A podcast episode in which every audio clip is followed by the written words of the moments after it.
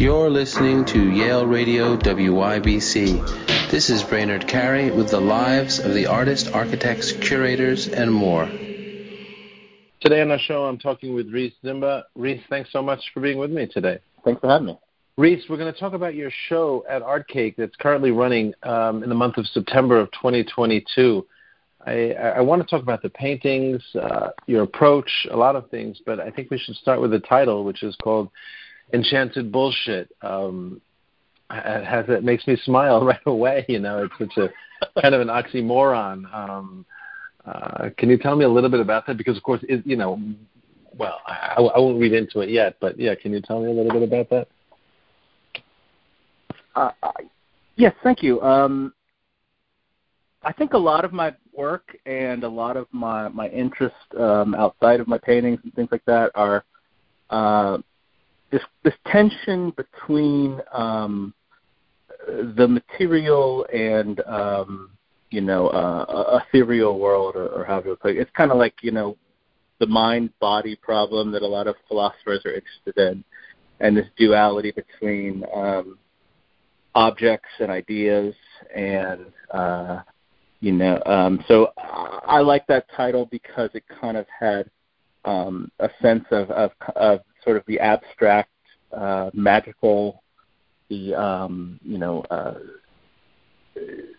synthesized, uh, mystical approach, and also our real world of trash and garbage and uh, bodily functions.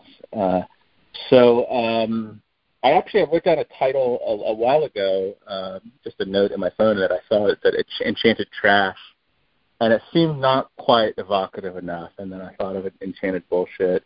Um, I was really particularly interested with this show in, in thinking about this uh, uh, Wallace Stevens poem, which is called uh, "Large Red Man Reading," and it's about kind of like these these like uh, kind of shows this image of uh, these ghosts coming back to Earth because they miss uh, the inconveniences, the bodily discomforts of our world, and uh, I was really tempted to use a line from that poem, but it, it, I don't know, it's too much. So I kind of like tried to um, uh, to uh, sort of uh, truncate it or abbreviate it with my my own kind of idea. So that's what it was. And, and also, I just I thought it was kind of funny, and I I, li- I wanted to put um, a lighthearted mood into people's minds when they heard about the show. I, I love to that one of the things I love about visual art in our world today is that it seems to have a lot of room for humor and play, and uh, I want to take advantage of that.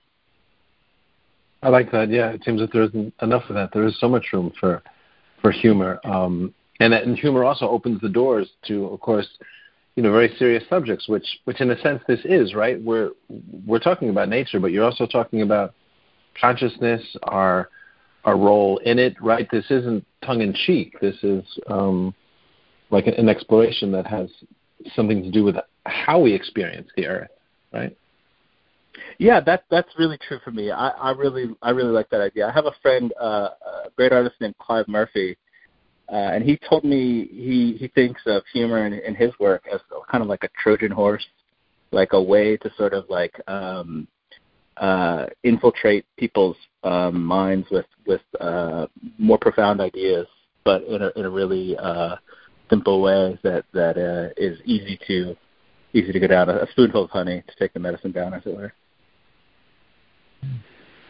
I like that. So let's let's talk about some of the works. Um, you know, in, in some of these, where it, look, it looks like you're looking from Brooklyn, landscape of New York, um, the Lower Manhattan, perhaps, and and there's two eyes in the sky. You know, these these eyes kind of are are, are both sort of I mean, it looks like their eyes to me. You know, um, they both seem like like this omniscient force, right? But also something funny, almost like graffiti. But it's part of this. It's part of this otherworldly tension that you're bringing in, right? Or, or can you tell me a little bit about that? Because it feels like there's a narrative to these. As we're talking about your idea of the title and also the works themselves, um, through humor, you're you're trying to access something, right? There there is a narrative here. Yeah, no, uh, very much so. Um, you know, I, I'm really interested in, in painting. I mean, this show is, is is largely it's you could narrow it down to saying they're they're landscapes and still life. You know, it's just kind of like a very um, classical way to approach figurative painting. Um, but uh, there there's very much they're trying to tell uh, human stories. There's there's no people in uh, any of the images, but uh, as I was saying, uh, you know, in regards to the um, that Great Wallace Stevens poem, there's kind of this like uh, engagement with with a, a spiritual you know side. I, I, let me be clear. I mean, I myself like I really am, and ever since I was very young, was very skeptical of kind of mystical, um, you know, uh, spiritual uh, explanations of the world. I've, I've always really uh, come down very hard on the the materialist, uh, you know, explanations for for for why things are the way they are in our world, and I, I think that's kind of true for for most people. Uh, historically, you know, we've had like these debates about, you know, uh, is this world the real one or is you know the next one, uh, you know, the one that counts because it lasts forever? And and I, that's never really made a lot of sense to me. But but I will tell you with these with these images, I'm I'm really trying to kind of like approach that sort of moment of flux that um, even the most like you know uh, sensible realist would have. You know what the poet Coleridge called suspension of disbelief. Uh, that this kind of that strange magical moment of, of doubt and possibility, and uh, that's sort of where these eyes come into it. You know, like as if they are they do kind it is kind of like inspired by um you know the sort of visual noise of New York and, and graffiti as as you as you say there. But um it's kind of like a, a sort of um a moment of of, of self doubt in a sense and, and possibility.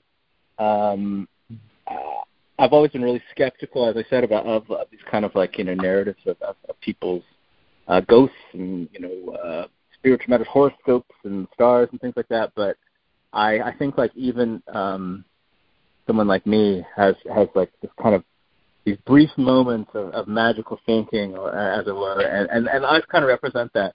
There are also there's a real um there's a graphic, you know, kind of like uh, compositional aspect of them too, where you know if you look at this painting of you know a skyline of New York City from from far away, it was you know kind of like depth of field, and then you have like even a very faint, you know, image that is somehow like recognizable, like a cartoon face or something like that. The eye is drawn to it, and I love to use kind of play around with those sort of focal points and with the um, the natural kind of aspect of perception. There's a thing called pareidolia, which is when you look at you know rocks or you know stars or something like that and see like you know humans or animals.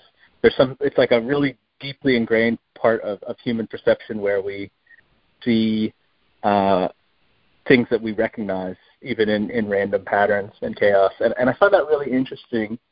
Um, when I was years ago, when I was doing mostly these paintings in, in my basement, they were like still lifes of um, chairs and buckets, you know, in, in kind of like a, a spare uh, space that's very um, kind of concrete and cold. And and and however, um, you know, uh, solid looking I would make it, so to speak, these buckets and chairs, people would love to look at it and be like, oh, it's like there was a little conversation, or you know, there's just kind of this projection of personality that we put onto objects.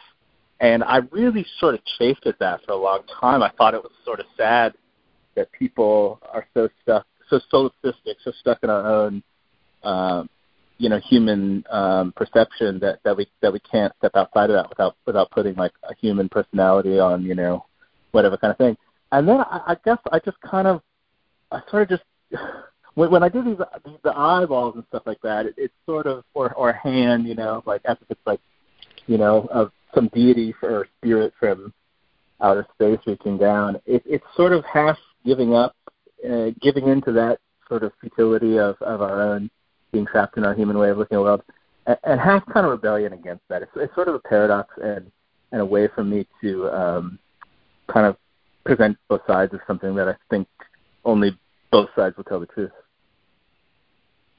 I like that. That makes sense to me. And, and to talk about perhaps one of the paintings that you were just mentioning that, that people read into and, and how you change that that perception. There there is one with a, a pair of boots in the corner, very kind of intentional uh, still lifes, it seems. Um, there's a sheet behind it, a pair of boots with what looks like two balls on top, and then two bricks, and then a bucket, and then a, a sheet on the wall that has looks like Latin on it, Libertas Quae Sera Tamen. Um, this is a really this is a really odd one. It seems different than what we've been talking about, right? There's, there's something else going on here. We don't know what's going on here.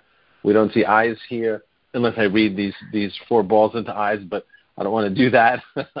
um, That's cool. Yeah, so that that painting is um it's I think it's the earliest one I have in the show and it's kind of from a transitional period between doing those kind of pure still life into doing this kind of like, you know, um openly fantastical uh work that I've been interested in the past, you know, year or so. And and that painting uh, uh is actually a um it's from a play. There's a famous Bertolt Brecht play called Mother Courage and Her Children. And um I guess in like maybe 2020 lockdown, I, I read that play. I've read a, a lot of more plays than I've seen in my life. I've always enjoyed reading drama. Brecht is like so interesting and fascinating for for many reasons. But I was doing that play, and I was like, oh, if I was going to direct this play, I would, you know, make it look like this and that. And um, it's it's it's really a, a kind of points out how uh, a, a play, a stage play, is like it's like a series of instructions. You know, it's like an it's an open invitation to do something. So that's like a distinctly narrative piece. And I, and I did, you know, a handful of those. I probably for the better part of a year, I was doing paintings like that that were either um, from from uh, plays, a lot of Brecht, a lot of some a couple other sources, and um, history paintings like from like you know a scene from like the the French Revolution, but but trying to you know um, use as my you know cast of characters these objects that I had been, you know, painting in the in the basement bricks and uh, buckets, and so it's kind of like a really strange cast of characters. Uh, the, the flag you mentioned, that's actually the flag from a state in Brazil, uh, Minas Gerais, and that means liberty, albeit late.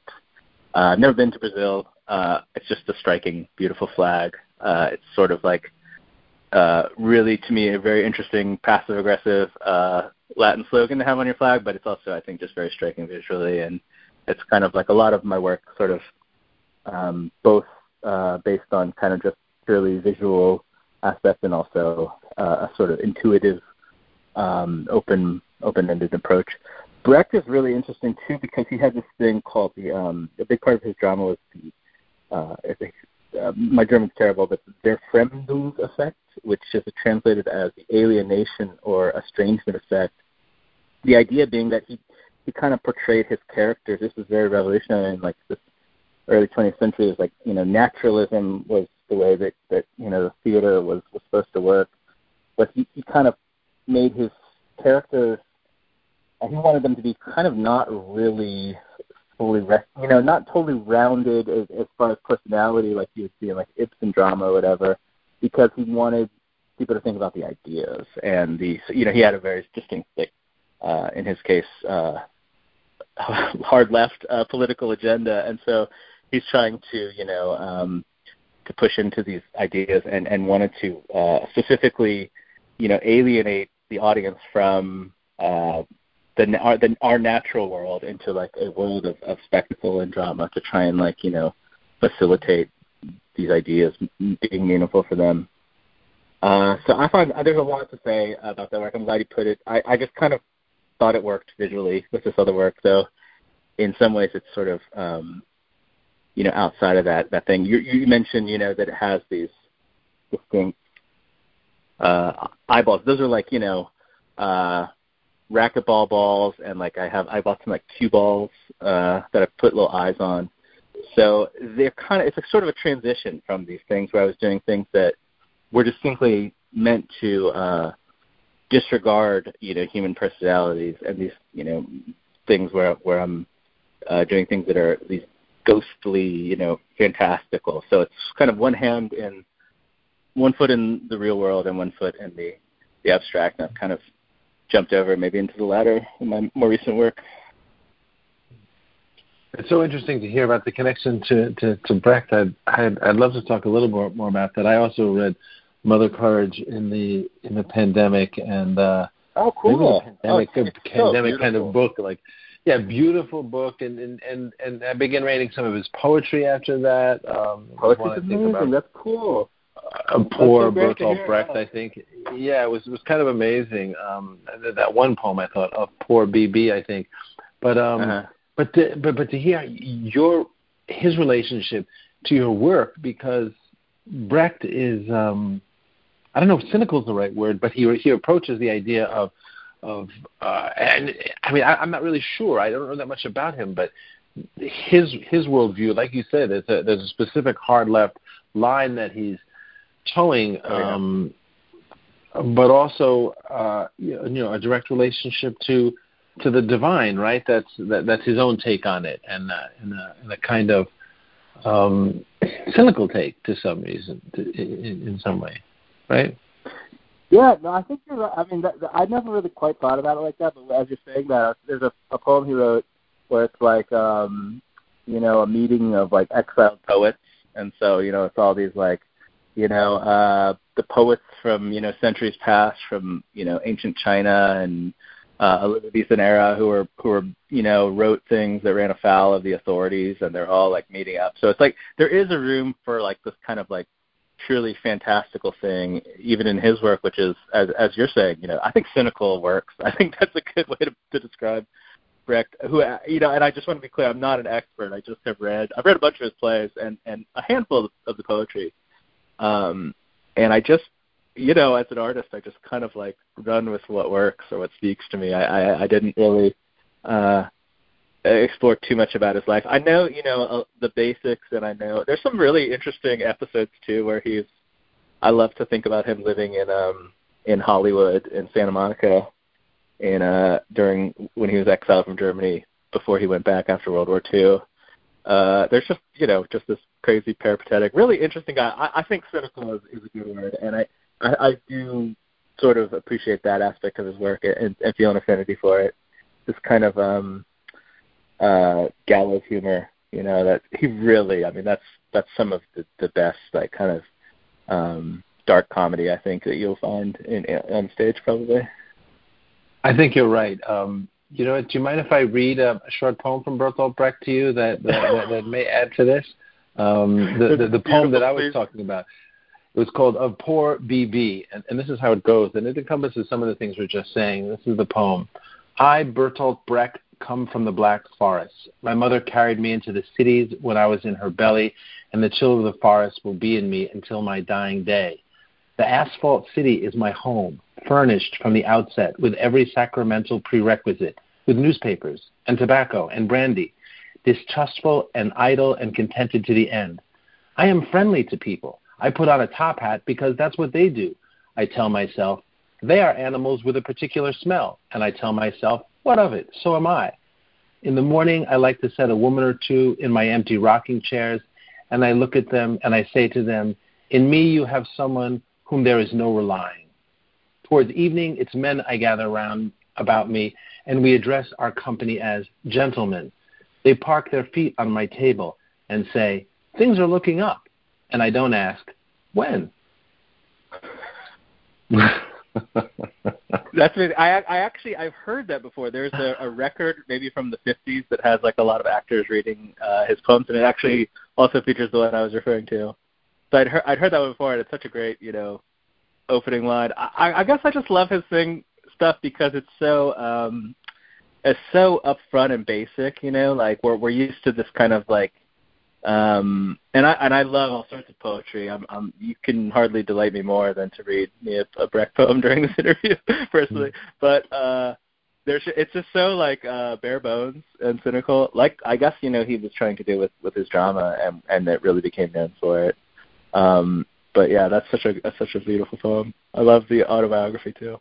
a little like artist bio or something. exactly. Exactly. Um, well, um, I'm I'm excited for the show, and um, and I want to congratulate you on the show. I want to ask ask you one more question before we go, which is, what are you reading at the moment? Uh, well, actually, sticking in Germany, I, I've been reading a, a very strange. And oh, you know what? It occurs to me. I think there's actually some kind of inspiration in for Mother Courage. This is a strange coincidence.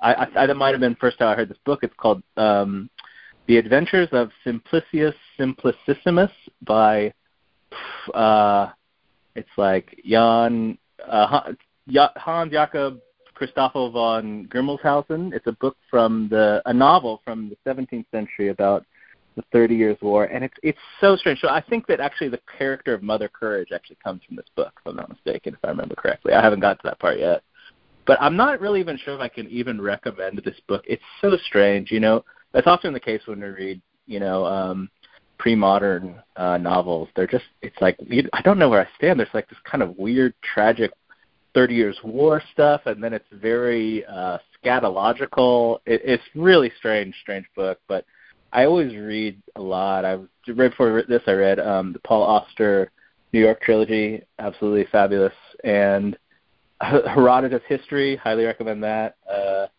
Grimmelshausen, Simplicius Simplicissimus. I'm not sure if I if I uh, if I really am into it yet, but um, it's it's a very strange book, and so if nothing else, it has, it has that going for it. Well, thanks so much for that. That sounds so interesting. Reese, it was a pleasure talking with you. I want to wish you well for this show, and, and there's links here so listeners can see the images we're talking about and learn more and, and attend your show, hopefully. Reese, thanks so much for talking with me today. It was delightful. Thank you so much. You're listening to Yale Radio WYBC. This is Brainard Carey with the lives of the artists, architects, curators, and more.